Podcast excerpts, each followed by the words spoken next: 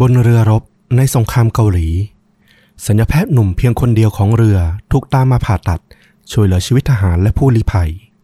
สายตาเขานิ่ง แต่ซ่อนมืออันสันเทาไว้ใต้ชุดผ่าตัด ไม่ใช่เพียงเพราะมันเป็นการผ่าตัด ชี้เป็นชี้ตายที่ยากยิ่ง หากแต่เขาไม่เคยผ่าตัดมาก่อน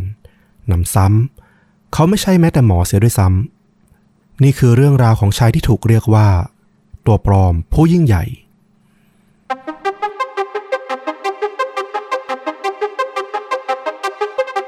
สวัสดีครับ สวัสดีครับ เรื่องจริงยิ่งกว่าหนังพอดแคสต์นะครับ อยู่กับต้อมครับ แล้วก็ฟลุกครับ กับหนึ่งเรื่องจริงสุดเข้มข้นจนถูกนำไปสร้างเป็นภาพยนตร์ จากช่องชวนดูดะเหมือนเดิมทุกสัปดาห์นะครับผม ย้ำอีกทีใครอยาก support เรานะครับ เดือนละ 50 บาท เป็นสมาชิกช่องชวนดูดะ กดปุ่มจอยหรือสมัครที่ติดกับปุ่ม Subscribe นะครับ หรือกดลิงก์ใต้คลิปนี้ได้เลยนะครับ มารับฟังตอนพิเศษเดือนละหนึ่งตอน ไม่ออนแอร์ที่ไหนเด็ดขาด เฉพาะสมาชิกเท่านั้นที่จะได้ฟังนะครับ และบอกเลยว่าสุดสัปดาห์นี้มาแน่นอนกับตอนพิเศษนะครับผม วันนี้ฟลุกนำเรื่องราวสไตล์ไหนมาให้ผู้ฟังฟังครับ เป็นเรื่องราวที่มันเหลือเชื่อนะ เกิดขึ้นในประวัติศาสตร์ แล้วก็ไม่น่าจะมีใครรู้มากนัก แต่ว่ามันดูแล้วมันเออเหลือเชื่อจริงเหลือเชื่อที่ว่านี้คือ คนไม่น่าทำต่อกันหรือแบบซูเปอร์เนเชอรัลอะไรเหนือธรรมชาติประมาณไหนนะ มันเป็นเรื่องราวชีวิตจริงของผู้ชายคนหนึ่งที่แบบเขาผ่านอะไรมาหลายอย่างจนแบบไม่น่าเชื่อว่ามันจะเกิดขึ้นจริง ๆ มันมันมีมุมบางมุมที่มันคล้ายแฟรงก์อนาเบลนะ แต่ว่า เรื่องเขาเนี่ยมันก็ไปไกลในแบบของเขาเหมือนกัน น่าสนใจมากแฟรงค์อนาเบลนี่ก็คืออาชญากรใช่ไหม Catch Me If You Can ปะๆใช่ อ๋อ ที่เลโอนาร์โดเล่นนะนะ บทนั้นนะสร้างมาจากคนที่มีตัวตนจริงอะนะอืมออกแนวโกงเก่งนิดนึง อ่า น่าสนใจน่าสนใจ แต่อันนี้ย้อนไปแบบประวัติศาสตร์เนาะก็ประมาณหนึ่งไม่ไม่ไกลมากก็ประมาณช่วงสงครามโลกครั้งที่สองโอเคถ้างั้นพร้อมแล้วเชิญเลยครับ วันนี้ก็จะพามารู้จักกับผู้ชายคนหนึ่ง เขามีชื่อว่าเฟอร์ดินานวันโดเดมาราต้องบอกก่อนว่าเขาเนี่ยได้รับฉายานะ ในตอนหลังหลังจากที่เรื่องราวทั้งหมดมันคลี่คลายลงเนี่ย เขาได้รับฉายาว่า The Great Imposter นะโอ้โหซึ่งแปลตรงตัวก็คือแบบนักปลอมตัวตัวปลอมผู้ยิ่งใหญ่ประมาณนั้นเลยทีเดียว ฟังแล้วอยากเล่น Among Us เลย เกมอะ จะมี Imposter อยู่ ใช่ ประมาณนั้นเลย เขาเนี่ยเกิดในปี 1921 ชาวบ้านเขาก็จะเรียกเขาว่าเฟร็ดเฟร็ดเป็นชื่อเล่นเขา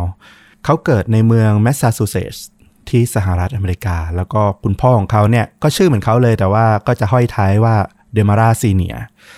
พ่อของเขาเนี่ยก็เป็นคนที่เกิดในโรดไอแลนด์นะแล้วก็ทำงาน ในย่านโรงภาพยนตร์เก่า ย่านโรงละครเก่าทำหน้าที่เป็นเหมือนผู้จัดการควบคุมการฉายภาพยนตร์อะไรอย่างนี้ ถือว่าฐานะดีเลยทีเดียวบ้านเขาเนี่ย แล้วก็บ้านเขาเนี่ยก็ตั้งอยู่ในย่านของชุมชนของพวกชนชั้นสูง คนร่ำรวยต่างๆ โดยตัวคุณอาของเดมาร่าเนี่ยน้องชายของคุณพ่อเขาเนี่ยก็เป็นเจ้าของโรงภาพยนตร์หลาย ๆ แห่งที่อยู่ในย่านของเมืองนั้นด้วย จนกระทั่งมาถึงช่วงต้นของ Great Depression ในอเมริกาเนี่ยเศรษฐกิจตกต่ำครั้งใหญ่มาก ครอบครัวของเดมาร่าเนี่ยเฟร็ดเนี่ยก็เกิดล้มละลายทำให้ครอบครัวเนี่ยต้องย้ายออกจากย่านที่เป็นชนชั้นสูงเนี่ยไปอยู่ในย่านที่ยากจนของเมือง เรียกว่าชีวิตพลิกผันไปอย่างหน้ามือเป็นหลังมือเลยทีเดียวอืมในช่วงนั้นเองเนี่ยตัวเดมาร่าเนี่ยก็ได้ออกจากโรงเรียนอะจบการศึกษา หรือออกกลางคันเนี่ยไม่ได้ชัดเจนนะ ในช่วงปี 1935 ตัวเขาเนี่ยจริงๆเนี่ยมีความสนใจในอาชีพที่เรียกว่าได้รับการยอมรับทางสังคม คือได้รับเกียรติได้รับการยกย่องว่างั้นเถอะ เขาอยากเป็นนักบวชนักวิชาการหรือไม่ก็พวกนายทหารล้วนเป็นอาชีพที่แบบสังคมให้การยกย่องนับถือนะ ได้เป็นอาจารย์เป็นอะไรอย่างนั้นว่าเลย แต่นิสัยของเขาอะด้วยความที่เป็นเหมือนเด็ก ที่โตมาในครอบครัวที่มีฐานะมาแต่ก่อนอะมันก็มีอารมณ์ spoil spoil อยู่ เขาไม่มีความอดทนพอที่จะแบบเข้าร่ำเรียนเข้าศึกษารอเวลาสะสมความรู้หรือแบบอะไรอย่างนั้นน่ะเพื่อให้บรรลุความหวังในอาชีพที่เขาอยากจะทำดังนั้นวิถีชีวิตที่เขาเลือกคือการที่เริ่มหลอกลวงคนอื่นเอาอืมตอนอายุได้ 16 ปี เขาก็เริ่มมองหาอาชีพที่มันเป็นไปได้มากที่สุดก็คือ การเข้าไปเป็นคณะนักบวชซึ่งจริง ๆ แล้วเนี่ยอายุเขายังไม่ถึงพอที่จะเข้าไปเป็นสานุสิทธิ์เข้าไปเป็นนักบวชจริง ๆ นั่นแหละ แต่ว่าเขาก็ขอออกจากบ้าน แล้วก็อ้างพ่อแม่ว่าเออเนี่ยเขาอายุเท่านี้จริง ๆ มันเข้าเป็นนักบวชได้แล้วนะอะไรประมาณนี้ ไปเข้าคณะซิสเทอร์เซียนนิกายหนึ่งแหละของพวกคาทอลิก ก็จะเป็นพวกนักพรตขาว นี่เป็นอีกชื่อหนึ่ง พวกนี้ก็จะเป็นนักบวชที่จะใช้แรงงานดำรงชีวิตด้วยตนเองอะไรอย่างเงี้ยซิสเทอร์เซียนเนาะถ้าใครพอจะคุ้นก็จะเป็นนักบวชที่ชุดข้างในเนี่ยเป็นสีขาว แล้วก็จะมีผ้าทับเป็นสีดำนึกให้อารมณ์คล้ายๆ พวกนักบวชที่เราเห็นในพวกแบบสมัยยุคกลางเวลาพูดถึงอะไรประมาณนั้น แล้วพ่อแม่เขาเนี่ยก็ตามมาหาเขาจนเจอนะพอเขาหนีออกจากบ้านประมาณนั้นก็มาเจอเขาแล้วก็เห็นแล้วว่าเออเขามีความตั้งใจที่อยากจะเป็นนักบวชอะไรเงี้ย ก็เลยอนุญาตให้ศึกษาเล่าเรียนเป็นนักบวชต่อไป อ๋อ ก็คือตอนแรกอะ่ะ ขอพ่อแม่ออกไปแล้วพ่อแม่ไม่ให้ก็เลยหนีเลยอย่างเนี้ยเหรอ ประมาณนั้น คือโกหกพ่อแม่แหละว่า อายุ 16อะไปเป็นนักบวชได้แล้ว แต่พ่อแม่ก็เหมือนไม่ค่อยเห็นด้วยนั่นแหละ ก็เลยหนีออกจากบ้านมา พอพ่อแม่ตามมาเจอ ก็เลยแบบโอเคมันมันมาถึงขั้นนี้แล้วอะคือเขาก็มาเป็นพระได้ระยะหนึ่งแล้วอะ ก็อนุญาตให้เป็นต่อ โดยใจหนึ่งเนี่ยพ่อแม่เขาก็รู้นิสัยลูกตัวเองแล้วว่า ไม่ใช่คนที่แบบมีความอดทนอยู่ในกฎระเบียบได้นานขนาดนั้นหรอก เดี๋ยวอีกหน่อยอะก็คงแบบรู้สึกตัวแหละว่า เป็นพระไม่ได้ เดี๋ยวก็คงกลับบ้านมาอยู่ดี ก็เลยอนุญาตไป อืมแล้วก็เป็นดังนั้นจริง ๆ เขาอยู่มาได้ประมาณอีกปีกว่าก็ได้อายุ 18 ละ สุดท้ายเนี่ย ไม่ใช่ว่าเขาขอลาออกนะ เป็นคณะสงฆ์เนี่ยไล่เขาออก เพราะว่าเขาไม่สามารถสำรวมอารมณ์ หรือสำรวมกิริยาอยู่ในกฎระเบียบของคณะสงฆ์ได้ ก็เลยต้องขับออกจากวัด ตอนนี้แหละเดมาร่าเนี่ยก็เลยตัดสินใจว่าโอเค ถ้าคณะเซเดเซียนที่อยู่มาเนี่ยเขาอยู่ไม่ได้เดี๋ยวเขาลองไปอยู่ คณะสงฆ์อื่นๆเอาเขาก็ไปอยู่บ้านเด็กพวกอุปการะเด็กอะชื่อ Brother of Charity ซึ่งอยู่ในรัฐแมสซาชูเซตส์เหมือนกันเนี่ย แต่ก็เหมือนเดิม ก็เป็นอีกครั้งที่เขาทำตามกฎระเบียบของวัดของบ้านเด็กเนี่ยไม่ได้ แล้วก็ต้องออกมาเหมือนเดิมอีกครั้งเลย แต่รอบนี้เนี่ยเขาอะมีความเจ็บแค้นว่า เออทำไมถูกขับออกยังไม่เป็นธรรมเนี่ยเขาก็ขโมยเงิน แล้วก็ขโมยรถยนต์จอกบ้านของเขานะ แล้วก็หนีออกจากบ้านอีกรอบหนึ่งแล้วก็ไปเข้าร่วมกับกองทัพบบก ในปี 1941 เข้าช่วงสงครามโลกครั้งที่ 2 แล้วนะ ในตอนนั้นเขาอายุได้ 19 ปี แต่ปรากฏว่ากองทัพเนี่ยมันก็ไม่ใช่อะไรที่เหมาะกับเขาอีกเหมือนเดิม เขาทนกับสภาพการใช้ชีวิตแบบทหารที่กฎระเบียบมากมายเนี่ยไม่ไหว จนสุดท้ายเนี่ยเขาก็ไปขโมยข้อมูลส่วนตัวเนี่ยของเพื่อนออกมา แล้วก็หนีออกมาจากกองทัพ แล้วก็ไปเข้าร่วมกับกองทัพเรือแทน ดูเป็นคนที่แบบว่าไม่ค่อยอยากอยู่ในกฎในระเบียบ แต่ทำไมเลือกแต่ละอย่างนะ เป็นนักบวชบ้างเป็นทหารบ้าง อ่า เป็นข้อสังเกตที่น่าสนใจ ถ้าสังเกตอะจะเห็นได้ว่าเขาอะเคยอยู่ในครอบครัวที่ประสบความสำเร็จ ฐานะการงานดี มีคนให้ความเคารพยกย่องว่างั้นเถอะ พอชีวิตพลิกผันน่ะกลายเป็นอยู่ดีๆจากเด็กที่แบบบ้านรวยอะกลายเป็นคนจนน่ะเขาก็เหมือนไม่ได้แสวงหาเงินนะ เขาแสวงหาความนับถือ นับหน้าถือตาจากผู้คนรอบตัว อย่างที่บอกอะเขาเลือกอาชีพที่แบบอะไรก็ได้ที่แบบไม่จำเป็นต้องร่ำรวย แต่คนให้การนับถือ เขาก็เลยมองไปที่นักบวชแล้วก็ต่อมาก็มองไปที่ทหาร อะไรที่มันเข้าได้เลยแล้วสังคมให้การยอมรับว่างันเถอะ อืม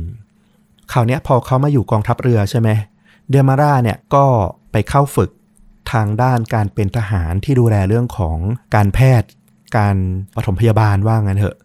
ก็ไปเรียนหลักสูตรพื้นฐานนะ แต่เนื่องจากที่เขาเนี่ยไม่ได้มีการศึกษาผ่านในเรื่องของ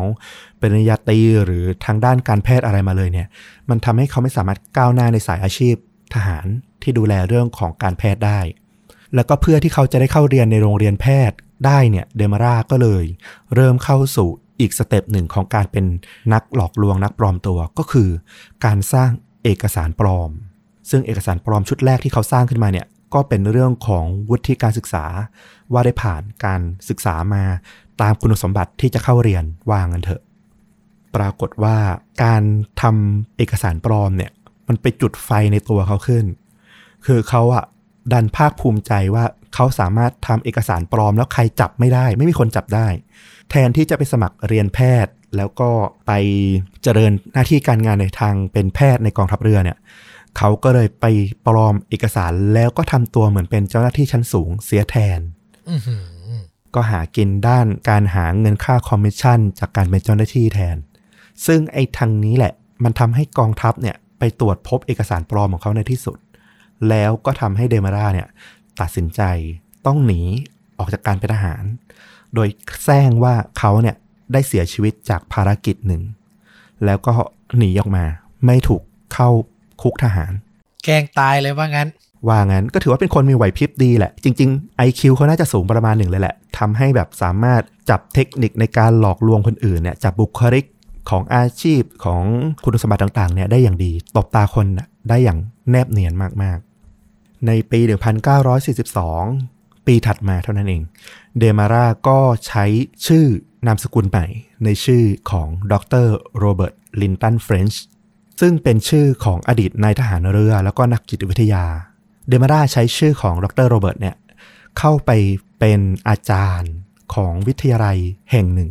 เพื่อทำการสอนในเรื่องเกี่ยวกับภาษาฝรั่งเศส ด้านจิตวิทยาตามโปรไฟล์ที่เขาสร้างขึ้นมานี่แหละ ถ้าสังเกตให้ดี ชื่อของดรโรเบิร์ตลินตันเฟรนช์เนี่ย ชื่อยังบอกเลยว่า ข้าพเจ้าเป็นคนฝรั่งเศสนะเฟรนช์ชื่อใช้เฟรนช์เออ คือใช้เฟรนช์ในชื่อเลย อาจจะเป็นช่วงแรกๆอะอาจจะยังไม่ค่อยแบบเนียนจัดอาจจะมีความพยองอยู่แบบเออเอาเอาตรงๆเนี่ยมึงก็ไม่รู้หรอกว่าปลอมตัวมาว่างันเถอะ แม้ว่าเขาจะเป็นครูอยู่ในวิทยาลัยเนี่ย ได้จนกระทั่งสิ้นสุดสงครามเลยละในช่วงปี 1945 เนี่ย แต่ว่าตัวเดมาร่าเนี่ยสุดท้ายแล้วเนี่ยเขาก็ถูกจับได้แล้วก็ถูกทางการ ตัดสินนะให้ดำเนินคดีในเรื่องข้อหาของการปลอมวุฒิบัตรหลอกลวงอะไรว่ากันไปเนี่ย แล้วเขาก็เลยถูกจำคุกนานถึง 6 ปี แต่ว่าด้วยพฤติกรรมที่ดีในช่วงที่เขาทำตัวเป็นครูไปเนี่ยก็ไม่มีพฤติกรรมที่แย่นะ นอกจากเรื่องที่เขาแบบหลอกลวงเรื่องวุฒิการศึกษาต่างๆนานาเนี่ยทำให้มีการลดโทษของเขามาจนเหลือแค่ 18 เดือนเท่านั้นเอง แสดงว่าเนียนเป็นครูสอนลูกศิษย์มาสองสามปีเนี่ย สอนได้จริงซะด้วย ไม่งั้นต้องโดนเปิดโปงตั้งแต่ปีแรก ๆ แล้วอะ ก็อย่างที่บอกเขาเป็นคนที่ไหวพริบดีจริง ๆ เดี๋ยวเขามีเคล็ดลับหนึ่งในการที่เป็นนักหลอกลวงเนี่ยเป็นทริคหนึ่งเดี๋ยวเขาจะเริ่มเผยตรงนี้ให้มันชัดขึ้นในอาชีพต่อไปของเขา หลังจากที่ออกมาจากคุกเนี่ยแทนที่จะสำนึกนะ เขาก็ยังกลับไปใช้วิธีการเดิมๆ หาเลี้ยงชีพให้ตัวเองอะคราวนี้เดมาร่าไปสร้างตัวตนใหม่ ชื่อว่าเซซิลฮามาน แล้วก็ เป็นนักวิชาการอ้างตนว่าเป็นผู้เชี่ยวชาญเกี่ยวกับเรื่องโรคมะเร็งอื้อหือไปลงทะเบียนที่มหาวิทยาลัย Northeastern อันนี้ไปลงทะเบียนเรียนนะ ยังไม่ได้เป็นอาจารย์ บอกว่ามีความสนใจในเรื่องของเกี่ยวกับเรื่องการรักษาการแพทย์เกี่ยวกับโรคมะเร็ง ก็ไปโรงเรียนแล้วก็สำเร็จระดับปริญญานะ แต่เป็นด้านกฎหมายนะ ไม่จบด้านการแพทย์ แล้วเดมาล่าก็ไปเอาวุฒิของเขาเนี่ยที่จบมาเนี่ยไปสร้างตัวตน เป็นด็อกเตอร์เซซิลฮามันเป็นระดับด็อกเตอร์ขึ้นมา แล้วก็ไปเป็นอาจารย์อยู่ที่วิทยาลัยคริสเตียนเล็ก ๆ แห่งหนึ่งชื่อ The Brother of Christian Instruction อยู่ในรัฐเมน ในช่วงฤดูร้อนของปี 1950 ได้เป็นอาจารย์มหาวิทยาลัยใหญ่ขึ้นกว่าเดิม จากตอนแรกที่เป็นครูในวิทยาลัยแบบอ่าปี1ปี2ว่างั้น อันนี้เป็นด็อกเตอร์ละสอนมหาวิทยาลัยที่ใหญ่ขึ้น ตัวเดมาร่าเนี่ยซึ่งตอนนี้คือด็อกเตอร์ฮามันเนี่ย ใช้ trick หนึ่ง ซึ่งทำให้เขาประสบความสำเร็จในเรื่องของอาชีพเนี่ยในทุกๆ ครั้ง เขาบอกว่าในทุกๆ องค์กรทุกๆ หน่วยงานเนี่ยมันมีช่องว่างของอำนาจอยู่ ที่ไม่มีใครเนี่ยมักจะสังเกตเห็น แต่ถ้าสังเกตเห็นแล้วเนี่ยคุณสามารถจัดการบริหารมันดีๆเนี่ยคุณสามารถเป็นใหญ่เป็นโตในองค์กรในหน่วยงานนั้นได้เลย แล้วมันก็เหมาะกับการเป็นตัวปลอมอย่างเขาด้วย ก็คือ เขาใช้วิธีการที่จะไม่ไปเหยียบเท้าใคร คือถ้าใครเนี่ยมีกลุ่มอำนาจอยู่ในคณะใดคณะหนึ่งแล้วเนี่ยเขาก็จะไม่เข้าไปในคณะนั้น ไม่ไปย้ำเส้นทางกันว่างันเถอะเขาก็จะมองหาเส้นทางอื่นที่ยังไม่มีใครเข้าไปจับจอง แล้วก็สถาปนาคณะกรรมการชุดหนึ่งขึ้นมา คณะบุคคลขึ้นมาทำงาน ในพื้นที่ว่างตรงนั้นขององค์กร เพื่อที่เขาจะได้ขึ้นมาเป็นหัวหน้าของคณะนั้นได้ง่าย ๆ แล้วก็เลือกคณะผู้คนสมาชิกเข้ามาเนี่ยทำงานกับเขาเนี่ยด้วยตนเอง ทำให้เขาสามารถควบคุมจัดการเรื่องราวต่างๆ ในอาชีพของเขาได้อย่างดี นี่มันไม่ใช่การหลอกลวงแบบปลอมตัวธรรมดาแล้วนะ มันคือการศึกษาทั้งองค์กร หาจุดอ่อนหาช่องว่าง แล้วก็แทรกเข้าไปแบบกลายเป็นตัวจริงแบบเป็นจริงเป็นจังอะ่ะ คือต้องใช้ฝีมือมากเลยนะ ใช่ก็อย่างที่บอกเนี่ยเขาเป็นคนที่มีไหวพริบดี อีกข้อหนึ่งก็คือ การที่เขาเป็นหัวหน้าคนเนี่ยทำให้เขาเนี่ยใช้วิธีการให้ลูกน้องเนี่ยได้โชว์ผลงานเต็มที่ โดยเขาจะไม่เข้าไปแทรกแซงยุ่งเกี่ยวมากนัก ลูกน้องก็จะรู้สึกภูมิใจว่า โอ้ หัวหน้าเขาแบบเล็งเห็นความสามารถเรานะทำงานได้เต็มที่ แต่อีกมุมหนึ่งอะจริงๆอะก็คือเนมาร่าไม่มีฝีมือจริง ๆ เขาก็ใช้วิธีการเนี่ยเนียนความเป็นหัวหน้า แล้วก็ให้ลูกน้องทำงานแทน เขาถึงบอกไงว่าจริง ๆอะเอ่อตำแหน่งหัวหน้างานผู้บริหารอะไอ้ skill ทำงานอะมันไม่ได้ใช้หรอกสักเท่าไหร่หรอก skill สำคัญมันคือการ manage อะซึ่งเขาเนี่ยมีเต็มเปี่ยมจริงๆอะเท่าที่ฟังเนี่ยนะ ร้ายจริง ๆ ใช่ ซึ่งตอนนี้เนี่ยเขาก็ได้รับความนับหน้าถือตาในฐานะ เป็นผู้เชี่ยวชาญในการวิจัยโรคมะเร็งแล้วนะ อยู่ที่วิทยาลัยคริสเตียนแห่งนี้ แล้วเขาเนี่ยก็พยายามผลักดันนะเพราะว่าไอ้วิทยาลัยคริสเตียนที่เขาอยู่เนี่ยมันยังเป็นวิทยาลัยเล็ก ๆ เท่านั้น เขาก็พยายามผลักดันนะฮะให้ตัววิทยาลัยเนี่ยเพิ่มศักยภาพขึ้น ให้ได้รับรองจากรัฐให้กลายเป็นมหาวิทยาลัย ซึ่งตัวเขาเนี่ยตั้งใจว่าจะขึ้นเป็นอธิการบดีของมหาวิทยาลัยใหม่นี้ด้วย แต่ปรากฏว่ามันผิดแผนนิดหนึ่ง ตอนที่พยายามที่จะผลักดันให้ขึ้นเป็นมหาวิทยาลัยเนี่ย ปรากฏว่าตัวองค์คณะของมหาวิทยาลัยเนี่ยเขาไปดันคนอื่นขึ้นมาแทนทำให้เดมาล่าเนี่ยไม่ได้รับบทบาทที่โดดเด่นในสถาบันใหม่ เขาก็เลยเริ่มแบบเหมือนอารมณ์น้อยใจอยากไปหาที่อื่นเพื่อที่จะก้าวหน้าในอาชีพ อย่างที่บอกเหมือนจุดสำคัญในชีวิตของเขาคือการได้รับการยอมรับอะพอที่ที่เขาปั้นมามันไม่ให้ค่าเขาอะก็เหมือนเขาก็เลยแบบ อยากจะไปอยู่ที่อื่นๆตลกร้ายอะขนาดเป็นมิจฉาชีพยังหวังแบบโปรโมทอะอืม ตัวเดเมล่าเนี่ยเขาก็เลยตัดสินใจ ช่วงนี้เองที่เขาไปรู้จักกับนายแพทย์ชาวแคนาดาคนหนึ่งชื่อว่าโจเซฟไซตัวนายแพทย์โจเซฟไซเนี่ยเขากำลังตั้งใจที่จะไป ตั้งสถานพยาบาลในสหรัฐอเมริกา และเขาเนี่ยก็เลยมาปรึกษากับดรฮามันซึ่งก็คือเดเมล่าเนี่ยว่าเออให้ช่วยตรวจสอบกรอกเอกสารในเรื่องของการเป็นคนเข้าเมืองอะไรเงี้ยให้หน่อยเพราะว่าเขาไม่มีความชำนาญ ซึ่งอันนี้เองมันเปิดโอกาสให้ตัวเดอร์มาล่าเนี่ยได้รับเอกสารตัวตนทั้งหมดของตัวโจเซฟไซซึ่งเป็นคุณหมอจริงๆเนี่ยอยู่ในมือ ซึ่งเดอร์มาล่าเนี่ยเขาก็ทำเอกสารกรอกใบสมัครอะไรให้โจเซฟไซเรียบร้อยนะ จนโจเซฟไซเนี่ยได้สามารถไปตั้งสถานพยาบาล ไปตั้งโรงพยาบาลอยู่ในอเมริกาได้สำเร็จ ส่วนตัวเขาเนี่ยได้โอกาสก็เลยสวมรอยเป็นโจเซฟไซแล้วก็ไปสมัครเข้าในกองทัพเรืออีกครั้งหนึ่ง ซึ่งคราวนี้เป็นกองทัพเรือแคนาดา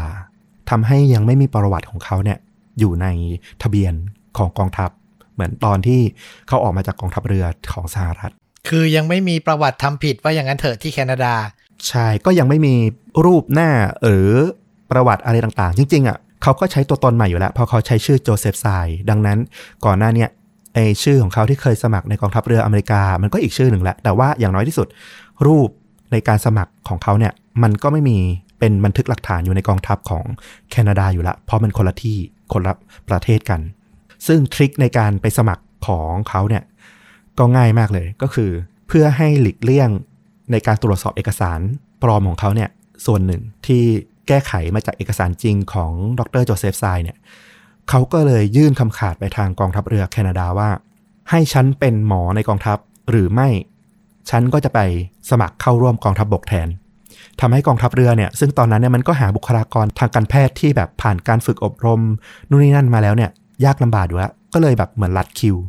รัดขั้นตอนในการตรวจสอบเนี่ยบอกอะงั้นให้เป็นเลย ไม่ต้องหนีไปสมัครกองทัพบกหรอกอืมก็เข้าทางเดมาร่าเลย ซึ่งตอนนี้เนี่ยในฐานะนายทหารชั้นสัญญาบัตรนะ เขาก็ได้รับเลือกให้ไปเข้าร่วม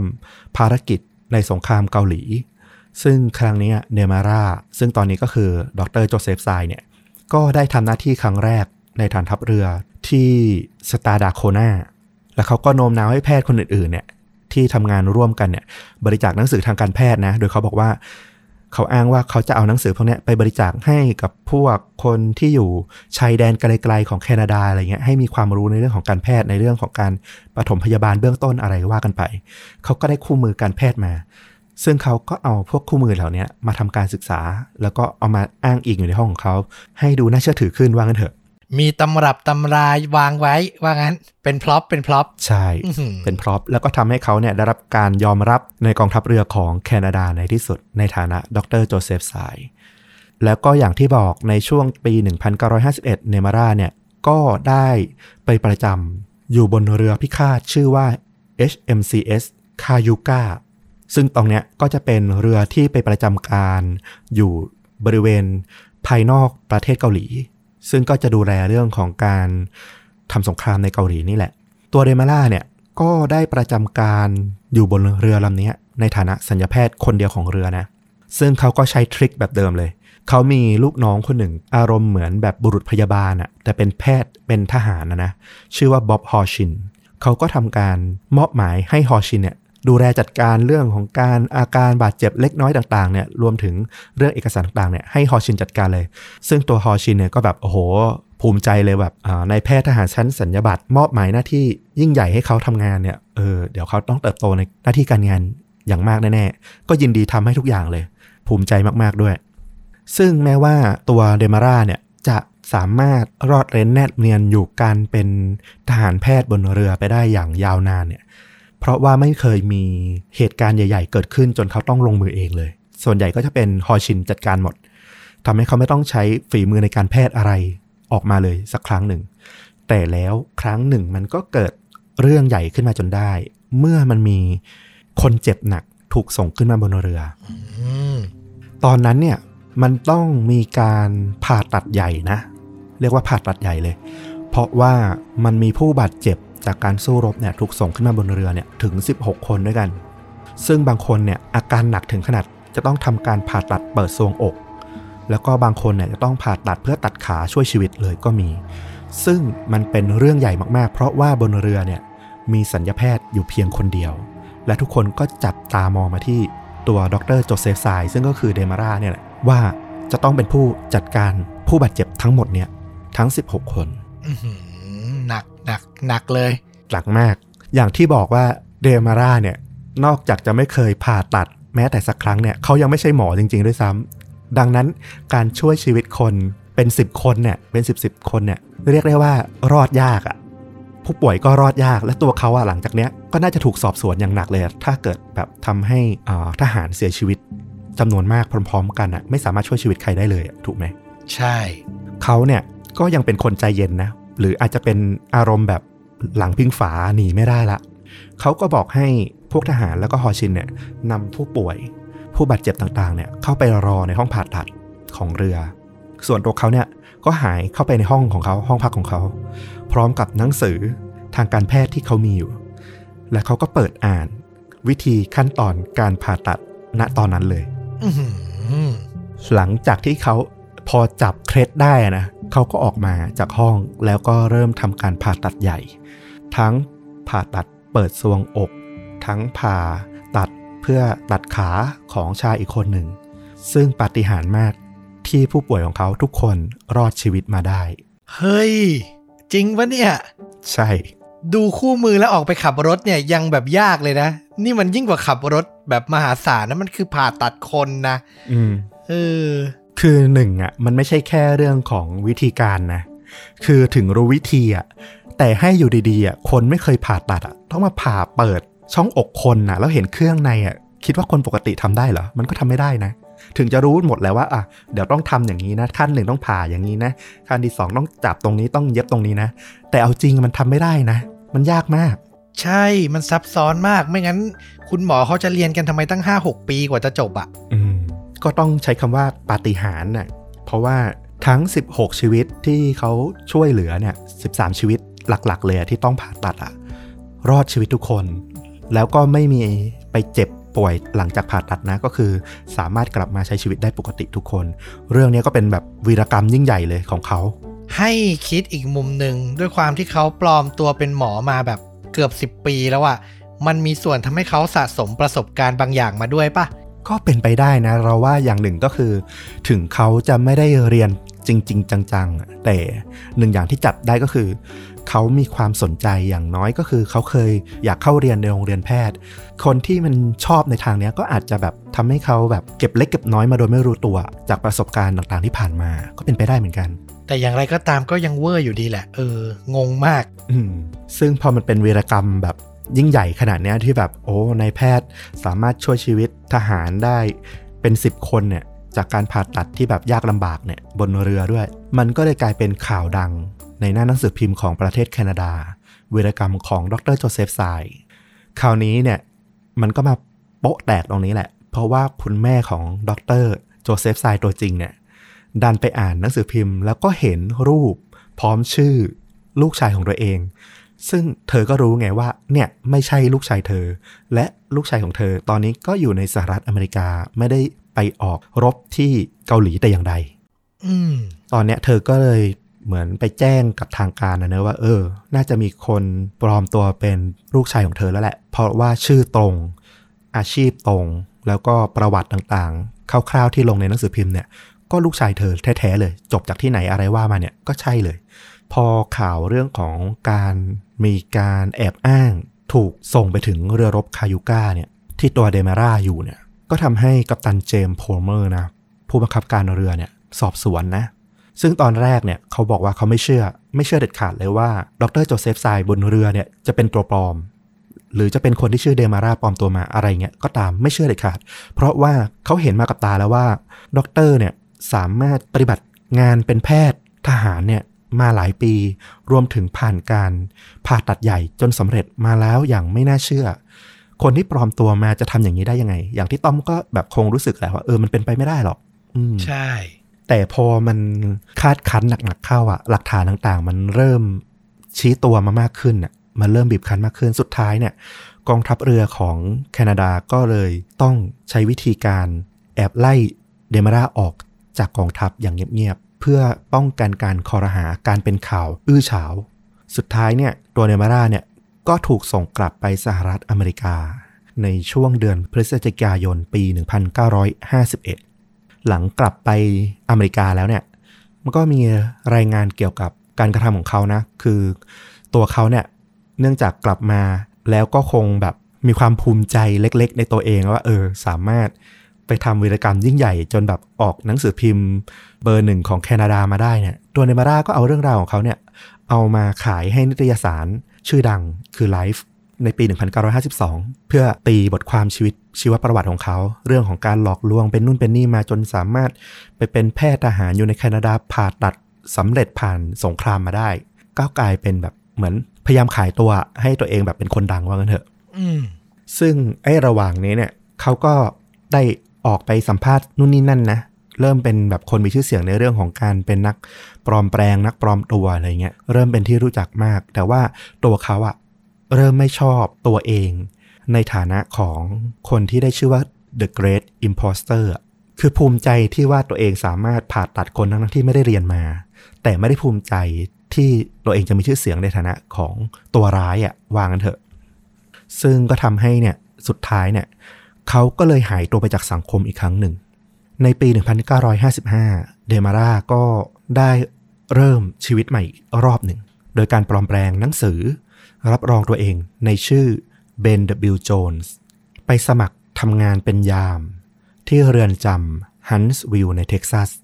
และเขาก็ได้รับมอบหมายให้ดูแลฝ่ายรักษาความปลอดภัยสูงสุด ซึ่งเป็นที่กักขังนักโทษอันตรายที่สุดนะ หลังจากที่ทำงานมาระยะหนึ่ง คือได้รับความเชื่อถือ แล้วก็ไว้ใจอย่างมากจากผู้คุมต่างๆ ได้รับตำแหน่งหน้าที่ที่แบบถือว่าเป็นหัวหน้าในระดับสูงเลยทีเดียว ปรากฏว่าก็มีนักโทษนี่แหละ ที่เข้าโครงการศึกษาในเรือนจำเนี่ยไปเจอนิตยสารอันหนึ่งเข้า น่าจะเป็นนิตยสารไลฟ์ที่เขาเคยไปลงมานี่แหละ แล้วก็จำได้ว่าไอ้ภาพหน้าปกเนี่ยมันคือผู้คุมโจรนี่นา เขาก็เลยเอาไอ้นิตยสารเนี้ยไปให้เจ้าหน้าที่เรือนจำช่วยดูว่า นี่มันใช่ไหมชายที่ชื่อเดมาร่าในนิตยสารเนี่ยใช่ผู้คุมที่ชื่อโจนส์หรือเปล่า ซึ่งผู้คุมต่างๆเนี่ยก็เอาเรื่องเนี้ยไปสอบถามกับตัวเนมาร่านะ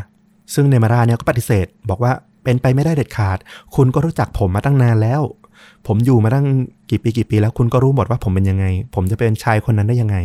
มันคงเป็นแค่คนที่หน้าเหมือนกันบังเอิญหน้าเหมือนกันคล้าย ๆ กัน เท่านั้นแหละ ซึ่งทางนักโทษแล้วก็ผู้คุมต่างๆ ก็เชื่อเขานะ ค่อนข้างไว้ใจเขาเป็นทุนเดิมอยู่ละ ก็เชื่อในคำปฏิเสธของเขาว่า เออ คงเป็นการแบบบังเอิญคล้ายเท่านั้นเอง ไม่มีทางหรอกที่ผู้คุมโจนส์เนี่ยจะเป็นชายที่ได้ชื่อว่า The Great Imposter คนนั้น จริงๆเนี่ยอย่างที่บอกเขาจะแนบเนียนเป็นผู้คุมต่อไปก็ได้ แต่สุดท้ายอะมันก็อารมณ์เดิมของเขาเลย เขาหมดความภูมิใจในการเป็นเบน W. Jones ไปละ เพราะว่าอดีตตามมาหลอกหลอนเขาอะ เขาก็เลยหนีออกมาจากการเป็นเจ้าหน้าที่เรือนจำในปี 1957 แล้วพอเขาหนีออกมาเนี่ย มันก็เลยความแตก คนก็รู้แล้วว่าอ้าวไอ้ที่บอกว่าไม่ใช่ไม่ใช่ใช่แล้วสิ ถ้าอย่างนั้นน่ะ ในที่สุดเขาก็ถูกจับได้ที่รัฐเมนนะ แล้วก็ต้องโทษจำคุก 6 เดือน จากการปลอมแปลงเป็นเจ้าหน้าที่ของเขา แต่ก็เหมือนเดิมอย่างที่บอกคือ ความผิดของเขาอะมันเกิดจากการปลอมแปลงตัว แต่ว่าพฤติกรรมในการปลอมแปลงของเขาอะ มันไม่ได้เป็นเรื่องที่ทำให้ใครเดือดร้อนเลย คือเขาไม่ได้แสวงหาเงิน ไม่ได้แสวงหากำไรรายได้ ไปหลอกลวงคนอื่นได้เงินอะไรเงี้ยไม่มีเลย ก็คือทำงานตามหน้าที่ปกติเลยแค่ วุฒิในการเข้ามาของเขาอะมันผิดตั้งแต่ต้นแค่นั้นเองอืมหลังจากที่เขาออกมาจากคุกเนี่ยเขาก็กลับมาสู่วงการบันเทิงนะ เริ่มไปออกรายการโทรทัศน์ต่างๆ ไปให้สัมภาษณ์มั่งในฐานะฉายา The Great Imposter ได้ไปออกในรายการแบบวาไรตี้ต่างๆ จนกระทั่งถึงได้รับเชิญไปเล่นในหนังสยองขวัญที่ชื่อว่า The Hypnotic Eyes ในบทสัญญาแพทย์อื้อหือในฉากหนึ่งด้วยเลย น่าจะเอามาจากประวัติตอนที่เขาได้เป็นแพทย์ทหารนะนะผ่าตัดสำเร็จ ก็เอามาเป็นกิมมิกนิดหนึ่ง ได้เป็นนักแสดงรับเชิญในหนังเลยทีเดียว แล้วเรื่องราวของเขาเนี่ยก็ได้ถูกมาเขียนเป็นหนังสือนะในปี 1960 ในชื่อ The Great Imposter หลังจากนั้นเนี่ยตัวเขาก็รู้สึกว่าตอนนี้สังคมทุกคนรู้จักเขาหมดละจากการเป็น The Great Imposter ยากมากแล้วที่เขาจะปลอมแปลงเป็นใครสักคนคนอื่น เพราะทุกคนน่ะรู้จักเขาผ่านทางสื่อโทรทัศน์ หนังสือพิมพ์นิตยสารรวมถึงภาพยนตร์เลยด้วยซ้ำ มันทำให้การที่เขาจะหนีตัวตนของเขาที่เขาไม่ชอบตัวเองนะเขาอยากจะไปเป็นคนอื่นเนี่ยทำไม่สำเร็จอีกต่อไปละ สุดท้ายเขาก็เลยใช้ชื่อจริงของเขาเนี่ย กลับไปสู่จุดเริ่มต้นของเขา เขาเอาชื่อจริงของเขาเนี่ยเดมาร่าเนี่ยไปสมัครเข้าไปเป็นนักบวชอีกครั้ง จนกระทั่ง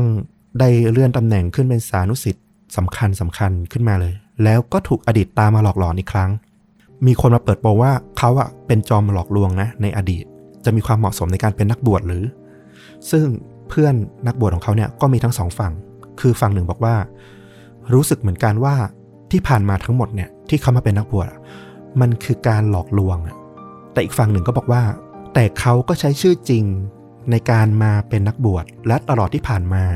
เขาก็ทำประพฤติตามกฎตามสิ่งที่นักบวชต้องทำดังนั้นมันก็คือเขาเริ่มในชีวิตใหม่แล้วว่าคุณจะเอาอดีตมา ตัดสินเขาในปัจจุบันได้ยังไง ก็ต้องให้โอกาสเขาอะไรเงี้ย แต่สุดท้ายเนี่ยด้วยความที่มันอื้อฉาวมากสุดท้ายเขาก็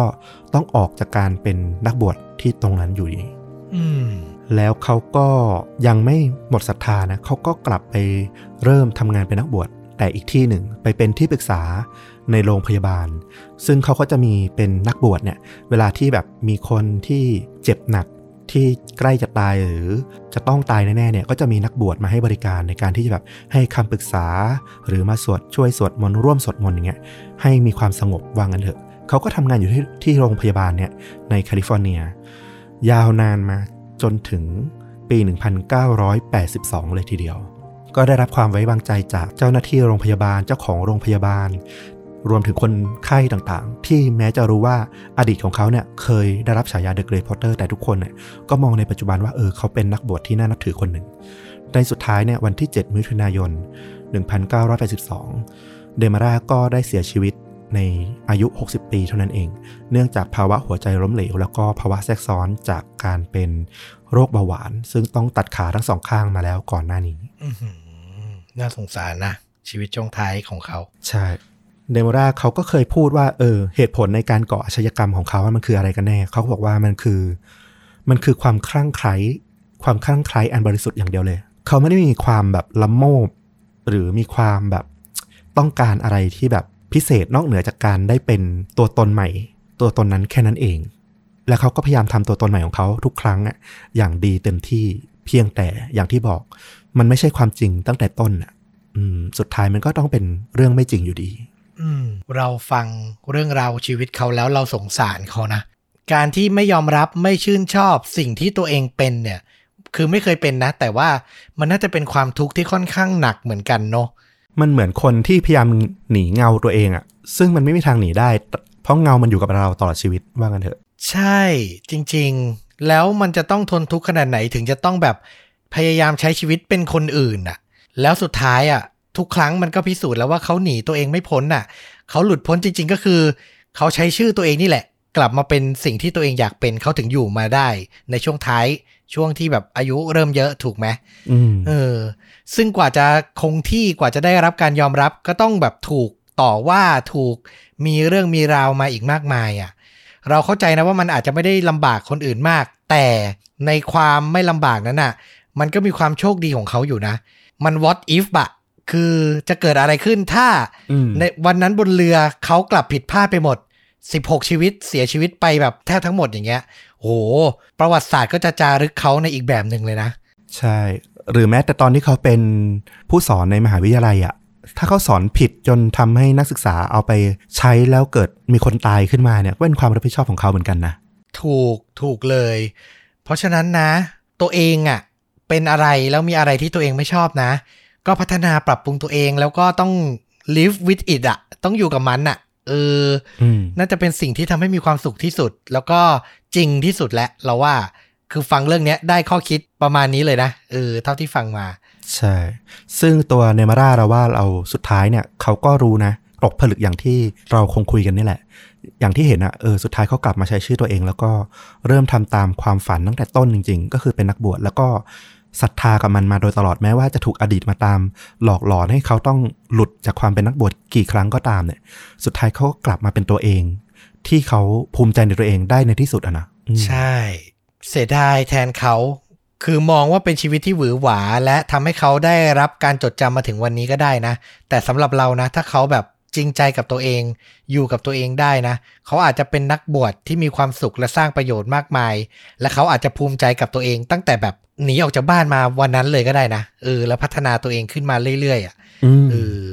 อาจจะมีความสุขที่แท้จริง เจอความสุขที่แท้จริงเร็วกว่านี้อะเพราะอย่างที่ฟลุกเล่ามาตลอดทั้งเรื่องเลยว่าแบบทุกครั้งที่โดนเรียกว่าแบบ the imposter อะมันก็เหมือนเป็นปมให้เขาแบบไม่เอาละไม่อยากได้ยินฉายานี้ละก็ต้องหาตัวตนใหม่ไปเรื่อยๆอะแสดงว่ามันไม่ใช่ความสุขที่แท้จริงของเขาหรอกเออ แต่ก็เข้าใจได้แหละว่ามันทำให้ได้รับการจดจำนะครับ แล้วถึงขั้นทำเป็นภาพยนตร์เลยใช่ไหมใช่ก็คืออย่างที่บอกไปว่าในช่วงปี 1960น่ะเรื่องราวชีวิตของเขาก็ถูกเอามาเขียนเป็นหนังสือนะแล้วหนังสือเนี่ยก็ได้รับไปทำเป็นดัดแปลงเป็นภาพยนตร์ฉายด้วยชื่อเรื่องเดียวกันเลยก็คือ The Great Imposter ปี 1960นำแสดงโดยโทนี่เคอร์ติสนะในบทของเดมาร่าโทนี่เคอร์ติส รุ่นหลังๆ อาจจะไม่คุ้นละแต่ถ้าไปเสิร์ชดีๆเนี่ยก็จะเห็นว่าเขาเป็นดาราดังในยุคนั้นเลย เขามีภาพยนตร์ดังก็คือ Some Like It Hot เล่นเป็นพระเอกคู่กับมาริลินมอนโรนะเป็นหนังดังในอาชีพของเขาเลย อืมอันนี้หนังในตำนานเลยเรื่องเนี้ย ใช่ ส่วนโทนี่เคอร์ติสเขาก็เคยให้สัมภาษณ์นะว่า ในช่วงการเป็นนักแสดงของเขาที่ผ่านมาเนี่ย บทบาทสำคัญในเรื่องต่างๆ เนี่ย คนอาจจะมองว่าเขาชอบ เขาน่าจะภูมิใจในการเล่นเป็นตัวละครในเรื่อง Some Like It Hot แต่เรื่องที่เขาแบบรู้สึกดีที่สุดในการได้แสดงอะก็คือเรื่อง The Great Imposter เนี่ยแหละ ตัวละครเดมาร่าเนี่ยเป็นอะไรที่เขารู้สึกแบบมันมีมิติลึกมากแล้วแบบเขาภูมิใจกับการได้แสดงตัวละครนี้มาก ๆ เลยทีเดียว อืม คือเรื่องราวนี่ถ้าจะให้คนยุคใหม่ ๆ หน่อยอินเนี่ย ต้องบอกว่ามันคือ Catch Me If You Can แบบยุคแรกอะ่ะเออจริง ๆ ถ้าใครชมภาพยนตร์นะ Catch Me If You Can นะ Leonardo DiCaprio กับ Tom Hanks นะ ที่ฟลุกเกริ่นตั้งแต่เริ่มนะครับ ก็เป็นชีวิตจริงของอาชญากรอีกคนนึง ก็แบบมาอารมณ์เดียวกันเลยนะเออแต่คนนั้นจะตะเลิดไปไกลกว่าหน่อย มีการโกงมีการอะไรมากกว่า พอสมควร ใช่เหมือนแรงจูงใจมันคนละแบบกันอะอันนี้เขาไม่ได้สนใจเรื่องความร่ำรวยเขาสนใจแค่ความภูมิใจในตัวเอง ซึ่งมันก็เหมือนแบบนิยายแบบคลาสสิกเลยนะที่แบบคนที่หนีเงาตัวเองสุดท้ายก็ต้อง กลับมารู้ว่าเออเงาของตัวเองก็มีความน่าภูมิใจอยู่เหมือนกัน